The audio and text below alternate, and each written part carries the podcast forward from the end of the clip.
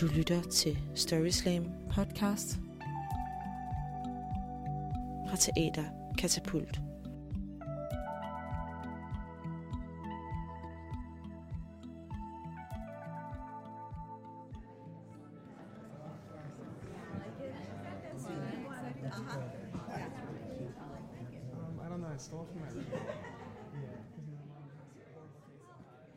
Der er ikke noget som en god historie, der kan fascinere os mennesker.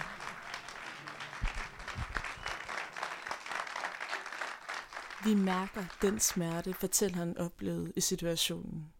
Vi griner, så tårerne vælter ned af kinderne.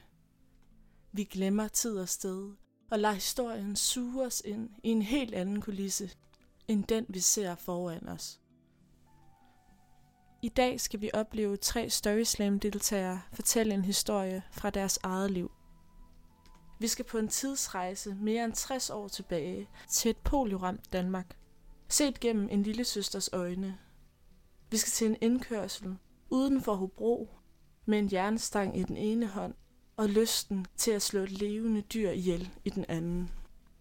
Og så skal vi 10 km op i luften, ind på et lille bitte flytoilet, hvor vi ikke aner, hvad vi skal gøre. De første to historier blev optaget live på Teater Katapult den 15. november 2019. Her har deltagerne kun 6 minutter til at fortælle deres historier, så hvis du hører lyden af en klokke, skal du ikke tage dig af det. Det er bare et tegn til deltagerne om, at de skal til at være færdige. Ved den tredje historie har vi besøgt vinderen af denne Storyslam og bedt ham genfortælle sin historie i sin fulde længde og forklare, hvad der får en til at fortælle en historie om flyskræk og diarré foran en flok vidt fremmede mennesker. Vores første fortæller hedder Connie. God fornøjelse.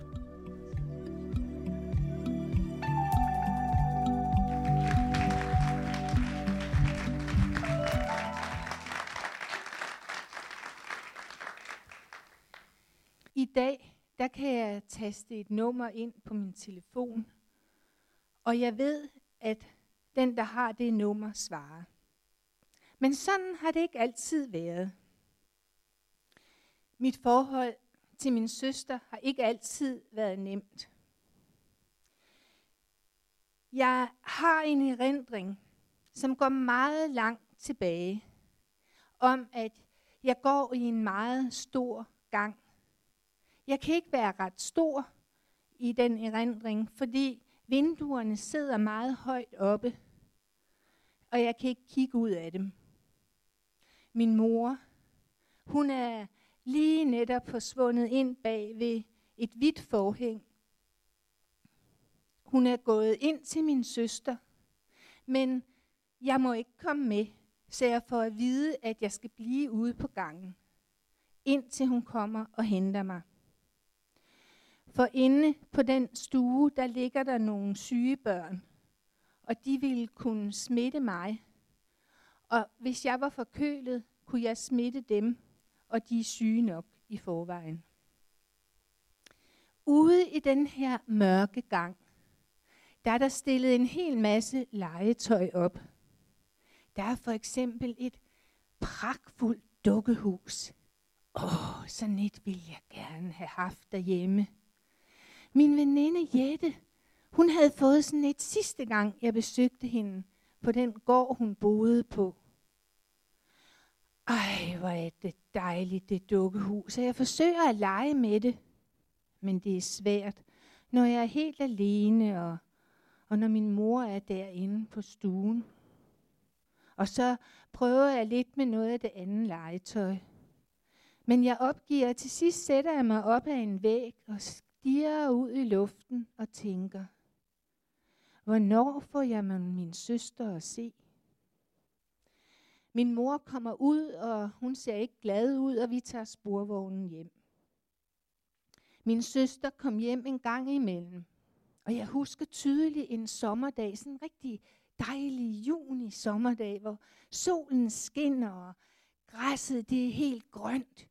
Og min far han havde anlagt sådan en græsplæne, hvor der var sådan en bue ned til den ene side. Og min søster og jeg, vi leger, og vi driller hinanden, og vi kaster vand på hinanden, og vi har næsten ikke noget tøj på, og det er så sjovt, og vi griner, og vi griner. Og så vil vi løbe om kap, og vi løber, og vi løber. Og så glider vi i det våde græs ned over den der runding. Og der griner jeg. Og jeg griner, det er så sjovt, indtil jeg vender mig om og ser min søster. Hun sidder på nøjagtig samme måde som mig, men hun griner ikke, for hendes ben har sagt et knæk. Og nu skal hun på hospitalet igen, igen, igen. Og jeg føler, at det er min skyld. Min søster fik polio, da, var hun, da hun var tre år gammel i 1953. Og der var jeg et år gammel. Men til sidst, der kom hun hjem og blev hjemme. Det skulle fejres. Der kom en masse mennesker. Og min søster, hun fik en masse gaver. Og en hel masse slik. Åh, hvor var der meget slik. Men, øh, men jeg fik ikke nogen gaver, og jeg fik heller ikke noget slik. Og jeg fik heller ikke nogen opmærksomhed. Men ellers var jeg glad for, at hun var kommet hjem. Det var dejligt trygt at gå sammen med hende i hånden i kvarteret. Jeg behøvede ikke længere at være bange for, om jeg skulle fare vild. Og hun havde også lært rigtig mange ting på hospitalet. Så noget med at flette pettirør og sådan noget.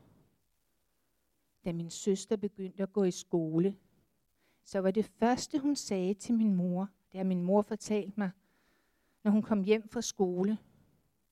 Hvad har Connie fået, mens jeg var væk? Uden at vi rigtig forstod det eller vidste hvorfor, så var der en misundelse imellem os, som ligesom, ligesom tjørnehækken i Tornerose bare blev større, større, større. Og til sidst, så var den ligesom en uigennemtrængelig tjørnehæk. Det blev dødsfald, der fik os forenet igen. For da min moster døde på Ærø, så begyndte vi at snakke sammen igen på færgen. Vi havde ellers siddet i hver sin ende af færgen, men min mand blev rideren, der huggede tjørnehækken ned. Og det blev begyndelsen til det forhold, som vi har nu hvor vi taler sammen hver uge. Og når jeg ringer til min søster, så tager hun telefonen, og vi taler sammen hver uge.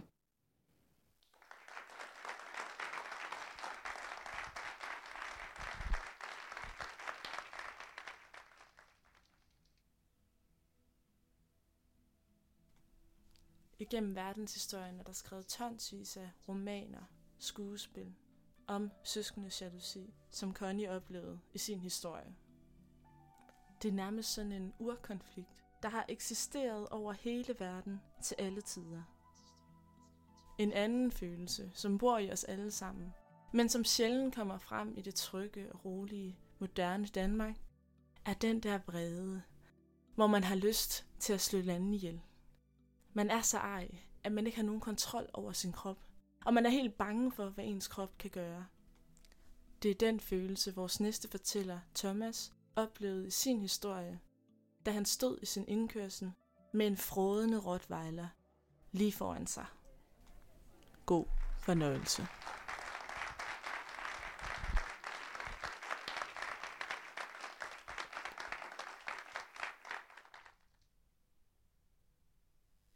Der bor en satans rottweiler i min lille by vest for Hobro. Jeg har kun dårlige erfaringer med rottweilere. De eneste gange i mit liv, jeg er blevet bit, der har det været en rottweiler. Den her satans rottweiler, dens ejer, han er ikke sådan en muskelhudensagtig type. Han er vinduespusser. Og alligevel så har han den her store, sorte rottweiler, der hedder Enoch. Det er jo nærmest bibelsk. Jeg er selv hundeejer. Jeg har en øh, dansk-svensk gravhund. Jeg er den øh, tre fjerdedel dansk-svensk gårdhund, og så en fjerdedel gravhund. så den er meget lille og meget venlig og meget, meget nuttet. Og alligevel så stræber Enoch min hund efter livet. Sidste år, der var min øh, kone og jeg ude at lufte Sigurd, som min hund hedder, og ældste datteren. Og ude på den lille markvej uden for vores lille bitte by, der mødte vi Enoch og hans, hans mor, hans dame, der ejer ham. Og Enoch, han gik fuldstændig amok. Han sled sig hen mod Sigurd for at slå ham ihjel. Og hende der damen, hun var sådan helt nede i skovskider stilling for at holde det her store muskelbund af en hund. Og til sidst så væltede han hende og sprang hen mod min lille hund. Og jeg fik fat sådan i, i, i snoren, og så hævde jeg ham op. Og så stod jeg med en frødende enok her, og holdt min hund og mig imellem. Hele tiden, mens den gik amok og forsøgte at få fat i mig. Og min kone og min datter, de stod jo som forstenede af angst. Og damen derude, hun lå bare ude i marken og rodede rundt og kunne ikke finde ud af at komme op. Og endelig, så kom hun op og fik fat i ham og fik ham trukket væk. Senere den dag, så kom vinduespusseren ned, og han var godt nok meget ked af det. Det, det skulle ikke ske igen. For eftertiden, så var det ikke hende, som gik alene med hunden. Nogle uger senere, der skulle vi til fødselsdag. Og om morgenen havde vi lidt travlt, og jeg var lige ved at jage min 8-årige søn ud og lufte hunden. Heldigvis, så valgte jeg at gøre det selv. Fordi da vi kommer gående forbi Enoks gårdsplads, så er han ude. Og han går igen fuldstændig apeshit, og frådene kaster sig hen mod hegnet. Og jeg tænker, det er godt, der er et hegn for. Men det er nok ligeglad med. Han springer over lågen og angriber os igen. Og igen, så tager jeg min lille hund og holder ham op, mens jeg begynder at brøle af min lungers fulde kraft på ham vinduespusseren. Og jeg brølede og brølede, og da jeg brølede, jeg følte, det var måske øh, 10 minutter, det har det nok ikke været, måske har det været 30 sekunder, indså jeg, at han ikke kunne høre mig inde i huset. Så jeg trak mig langsomt tilbage, ned ad vejen, ned mod min egen indkørsel, med min hund, der så bjeffede meget spagt herop, og så det her frødende udyr, der fulgte efter mig helt ned, 50 meter væk, ned i min egen indkørsel. Da jeg kom derned, så fik jeg lempet min hund ind i øh, forgangen, og så sprang jeg ud for at jage det her bæst væk. Og jeg greb en, en jernstang, som lå tilfældigvis i min indkørsel. Jeg ved ikke hvorfor. Og kastede mig sådan Aah! efter Enoch. Det var fandme ligeglad. Så den gjorde udfald mod mig, og jeg kastede mig, og så... Og jeg var helt derude i mine følelser, hvor jeg aldrig har været før. Jeg var der, hvor jeg havde lyst til at slå et levende væsen ihjel. Der har mange af jer garanteret aldrig været. Og jeg har ikke lyst til at være der igen. Og jeg føler faktisk nærmest, og det lyder sådan lidt sjovt i den her sammenhæng, men jeg føler nærmest, at jeg har fået et traume. For jeg tænker meget over det stadigvæk, og det er et halvandet år siden. Igen, så undskyld vinduespusseren mange gange. Ja, det, det skulle ikke ske igen, og han skulle nok få en ny love. Og jeg sagde, jeg synes altid, at du skulle tage at den hund. Ah, han mente godt, det kunne trænes ud af den. Den havde også haft en svær opvækst med noget hundetræning, hvor den var blevet angrebet af en lille hund. Nogle uger senere var min datter ude og gå tur med hunden. Og han havde nu lagt en stor lov til 40.000 kroner øh, op for sin, sin grund. Men han havde lige glemt, at hans garageport stod sådan her åben. Så pludselig så kom Enoch flyvende forbi benene på vinduespusseren, ud under garageporten og kastede sig over min lille hund Sigurd, mens min 10-årige datter på det tidspunkt stod med ham. Og hun vidste ikke, hvad hun skulle gøre. Heldigvis så kom en anden nabo forbi med sin hund, tilfældigvis på det tidspunkt. Og den hund begyndte at blande sig lidt. Hvad skal jeg her? Og den her gamle mand begyndte sådan at sparke lidt på Enoch. Og vinduespusseren kom heldigvis løbende ud og kastede sig oven på sin egen hund. Og så kunne vi konstatere bagefter, at Sigurd var blevet bit. Men heldigvis ikke alvorligt. Og jeg snakkede med vinduespusseren, og han sagde, at jeg betaler selvfølgelig øh, dyrlægeregningen. Og igen sagde jeg, jeg synes, du skal få den her hund aflevet. Den er simpelthen for farlig. Og jeg snakkede med dyrlægen om det, og han gav mig egentlig ret. Indtil han snakkede med Enoks ejer. Og så er det pludselig, ah, det kan nok godt trænes ud af den. Og jeg bor i et lille samfund, hvor man ikke bare lige melder folk til politiet, for det kan, så at sige, komme tilbage og bide ind i røven. Så nu, når jeg går tur med hunden, så har jeg altid en vandrekæp med. For hvis jeg møder Enoch igen, så pryler jeg den satans køler.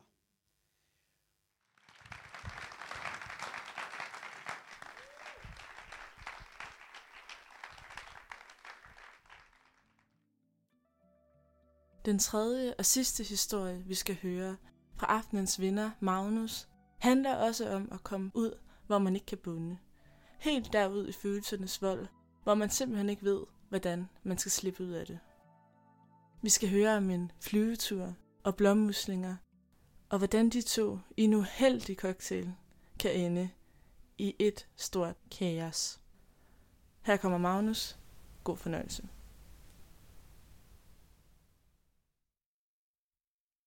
Jeg er sådan en, der er lidt bange for alting. Jeg er en, en lille bitte smule bange for alt. Og derfor så er jeg selvfølgelig også bange for at flyve. Det er ikke så meget det med at falde ned og dø, når man er oppe at flyve, jeg er bange for. Det er hele fornemmelsen af at, at sidde inde i den her lukkede øh, cylinder. Jeg kommer til altid til at tænke, at vi mennesker måske slet ikke er bygget til at skulle kunne flyve. Øh, fordi det, det føles bare så forkert for mig, det der måde, man, man er på siden, når man drejer og alt det der. Jeg kan slet, slet, slet ikke have det. Og der sker det, at min krop, den reagerer ret hæftigt på det. Jeg går fuldstændig i panik. Det kan man ikke se på mig, fordi jeg er rockmusiker, så jeg skjuler det. Jeg kan slet ikke hænge sammen. Og så er, sker der også det, at min mave, den, den uh, giver op. Det gør den i god tid. Længe før jeg skal ud og flyve, der begynder den at slå knuder og være øh, en, øh, en modspiller i mit liv. Og det er, det er ikke særlig fedt. Her for et par år siden, der besluttede min kæreste og jeg, at vi ville prøve at tage på charterferie. Det har vi aldrig prøvet før. Og vi ville tage til Mallorca, som i retteligt udtales Mallorca, for danskere, der tager der ned, en gang i februar for at få noget sol i håb om, at vi kunne øh, modvirke vores tendens til øh, vinterdepression.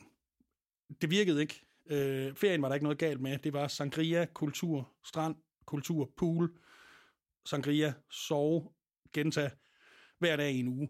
Og det var fint. Det er bare ikke lige vores ferieform. Det fandt vi ud af der. Men det, det var, der var ikke noget udsæt på Mallorca og de skønne mennesker hen i Spanien. Det var der simpelthen ikke. Den sidste aften, der skal vi frygtelig tidligt i seng, fordi vi skal op næste morgen meget, meget tidligt og med flyet. Og vi bor modsat lufthavnen på Mallorca. Øh, modsat ende af den her ø. Og vi har lejet en bil, og den skal vi først køre hele vejen til Palma de Mallorca. Og så skal vi med en shuttlebus derfra udlejningsstedet til lufthavnen, og så skal vi flyve hjem. Så vi skal meget, meget tidligt i seng den sidste aften, og vi spiser derfor på hotellet, hvor det viser sig at være en helt fantastisk buffet med alt muligt lækker mad. Og vi æder, jeg gør i hvert fald, helt vanvittigt meget af den her buffetmad, der er til rådighed. Det er virkelig, virkelig godt. Seafood og alt muligt. Det er virkelig, virkelig godt. Da jeg på ingen måde kan spise mere, og, øh, og vi også er på vej i seng, der opdager jeg, at der er kommet en ny ret på bordet.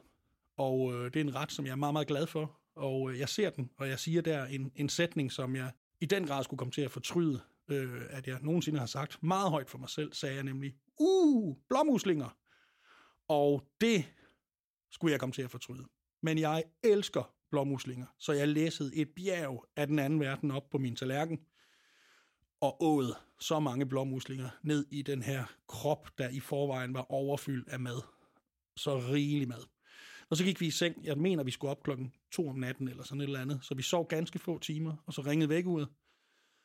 Og øh, jeg stod op, og der kunne jeg mærke, åh, oh, oh, der min flymave er allerede i gang, så jeg skulle lige starte med på toilettet. Det er meget normalt, når jeg er bange for ting, så skal jeg på toilettet. Så fik vi badet og pakket os. Jeg tror, vi havde pakket aftenen før, men vi kom afsted ned i bilen og var ved at krydse øen. Alt gik. Alt var i fin tid. Da jeg kan mærke, at jeg er simpelthen nødt til lige at bruge toilet igen, det er stadigvæk meget normalt, fordi jeg er som sagt meget, meget, meget nervøs, når jeg skal ud og flyve, og meget ja, bange er nok det rigtige ord. Men øh, vi kører hen over øen, vi kommer til det her biludlejningssted, afleverer bilen, der er jeg lige nødt til at låne toilettet. Det er egentlig meget normalt. Øh, jeg synes, okay, tre gange er meget, men okay. Jeg, vi får afleveret bilen, vi kommer med shuttlebussen, vi får tjekket ind, og så skal jeg lige bruge toilettet i lufthavnen, og der tænker jeg, det er da egentlig nok meget normalt. Vi kommer ind i flyet, og sidder der fastspændte, og jeg er i panik, for jeg hader at flyve, og jeg, jeg kan slet ikke lide det. Det er selvfølgelig proppet, og der er altid en baby ombord, og alt er lort. Og vi taxier stille, stille og roligt ud på, på start-landingsbanen og begynder så at, at tage tilløb til at skulle lette. Og så kan jeg pludselig mærke, det føles nærmest som om, der er nogen, der stikker et svær i maven på mig. Jeg kan mærke et ja af den anden verden, som jeg aldrig har mærket før. Og jeg kommer faktisk til at lave et lille skrig, for jeg kan virkelig et... Ah! Jeg kan simpelthen ikke styre det. Øhm, og så kan jeg mærke, åh oh nej, det her, det er, jeg skal på toilettet nu. Og jeg sidder fuldstændig panisk og kigger på Fasten Your Seatbelt skiltet, mens vi kommer op igennem skyerne og er virkelig, virkelig, virkelig bange for, det her, det, jeg kan mærke, det eksploderer, og det eksploderer i begge ender meget, meget snart. Mens jeg stadigvæk får de her ja i maven. Der sker så det, at endelig går lyset ud, og jeg rejser mig op. Og alle, der ved, der har været ude at flyve, ved, at det gør alle andre også. Så jeg kommer bare til at stå i kø, og står så der og venter på at kunne komme på toilettet. With all my coolness, fordi ingen skal se, at jeg er bange. Men der kan jeg så også stille og roligt mærke en af de mest ydmygende oplevelser, man som voksen menneske kan mærke, nemlig noget, der løber ned af indersiden af låret. Og jeg er simpelthen så taknemmelig for, at jeg ikke er i shorts, hvilket har været en hel uge, men har taget lange bukser på. Og det gør meget, meget ondt i min mave, og jeg skal virkelig kaste op, og det render stille og roligt ud, selvom jeg spænder alt, hvad jeg kan. Endelig kommer jeg frem til det meget lille toilet, og jeg svæver ved alt, hvad nogen tror på. Jeg prøver på at ramme det, i det jeg åbner døren, men det lykkes ikke. Jeg kaster op cirka i hovedhøjde derude. Fuldstændig vanvittigt. Og i det, jeg begynder på det, så giver min mave, min, min ringmuskel fuldstændig op. Og det vælter ud af den anden ende også. Mens jeg kæmper rundt og prøver på at få mine bukser af. Jeg vælter rundt i mit eget bræk og afføring ude på det her lille bitte flytoilet. Og, jeg, og det bliver ved, og det bliver ved, og det bliver ved. Og efter en halv times tid, der får jeg så nogenlunde samlet mig selv det, og jeg får forsøgt tørre lidt op med toiletpapir. Det forslår øh, på ingen, altså det er pinligt overhovedet at prøve. Og jeg forsøger at rengøre mine bukser med toiletpapir, og jeg kommer ud derfra, og jeg bliver mødt af en stewardesse lige i det øjeblik, jeg kommer ud, og jeg kan bare sige, I'm so sorry, I'm so sorry. Hun kan gudskelov se, hvad det er, der er galt. Øh, så hun har et, et skilt med med out of order, som hun sætter på toilettet. Og jeg er derude mange gange på vejen hjem, og det bliver ligesom ved med uformennesket styrke. Og det stinker af råden havn. Vi lander i Kastrup Lufthavn. Jeg løber på det nærmeste hen for at få min kuffert, fordi jeg skal den fløjt med have noget andet tøj på. Og der lærer jeg noget spændende om lufthavne, nemlig at hvis man løber hen for at få sin kuffert, og så i det øjeblik, man får den, løber ud på toilettet, så står der seks betjente udenfor, når man kommer ud, og spørger, hvad man egentlig laver. Gudske takke lov, så havde jeg også på det toilet i Kastrup Lufthavn kastet op ud over det hele, og skidt ud over det hele, så de var udmærket klar over, hvad der foregik, og jeg havde jo bare kunne tørre det op med det rene tøj, eller med det beskidte tøj, jeg havde fra hele ugen i min kuffert, og så pakke dernede i, så den var også en vidunderlig en lige at skulle åbne og demonstrere og se, der er ikke noget i den. De var så søde, at de hjalp mig ud af en bagindgang, og så var problemet en i Kastrup, og jeg bor i Aarhus. Og på den lange, lange, lange køretur hjem var vi inde fem gange og var på toilettet, så holdt jeg op med at tælle. Den femte gang, det var ved Karlslunde afkørsel. Det er den første afkørsel efter København på vej mod Jylland. Derefter holdt jeg simpelthen op med at tælle, men det tog omkring 8 timer at køre hjem, fordi jeg skulle på toilettet hele tiden. Og jeg havde et uges tid på, øh, på sofaen, da jeg kom hjem, på alle vores øh, håndklæder, alle vores laner, som jeg lå, om jeg så må sige, og sked igennem hver eneste dag. Og så på en eller anden dag, der sådan begyndte at aftage, så gik det sådan op for mig, det var sat mig ikke særlig sjovt, det der med at have volddiarré i, i et fly. Men ikke en eneste gang var jeg da bange for at flyve. Og på den måde tror jeg sådan set, jeg har fået, øh, jeg har fået kureret min flyskræk. Magnus, Ja, tak for din historie. velkommen. Øhm, jeg har sådan lidt spekuleret på, nu nævner du selv ordet ydmygende for en voksen mand. Ja. Øhm, hvordan kan du dog finde på at stille dig foran vidt fremmede mennesker på en scene at fortælle den her historie til Story Slam? Fordi jeg grundlæggende mener, at hvis man skal gøre noget så flabet som at bede andre mennesker om at lytte til en over lang tid, så skal man også give noget af sig selv.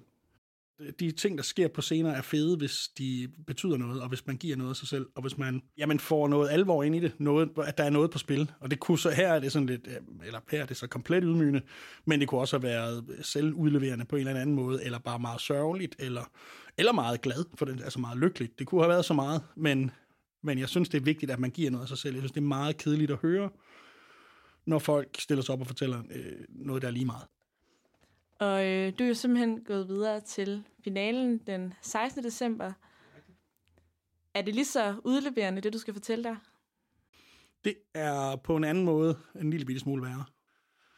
Jeg, jeg, jeg har sådan en sondring mellem personlig og privat, hvor man vist roligt kan sige, at den anden, den, den måske går lige over i privaten, men nu, det ved jeg sgu ikke, om den gør. Og den næste, den kommer også til at balancere det her, men det er på noget tristere baggrund.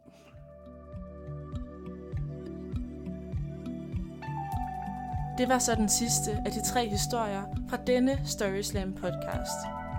Hvis du har fået lyst til at opleve Story Slam live og selv have en indflydelse på, hvem der vinder, så er du velkommen til den store Grand Slam finale den 16. december på Teater Katapult, hvor de bedste fortællere fra de indledende runder skal dyste om titlen som vinder af Story Slam 2019.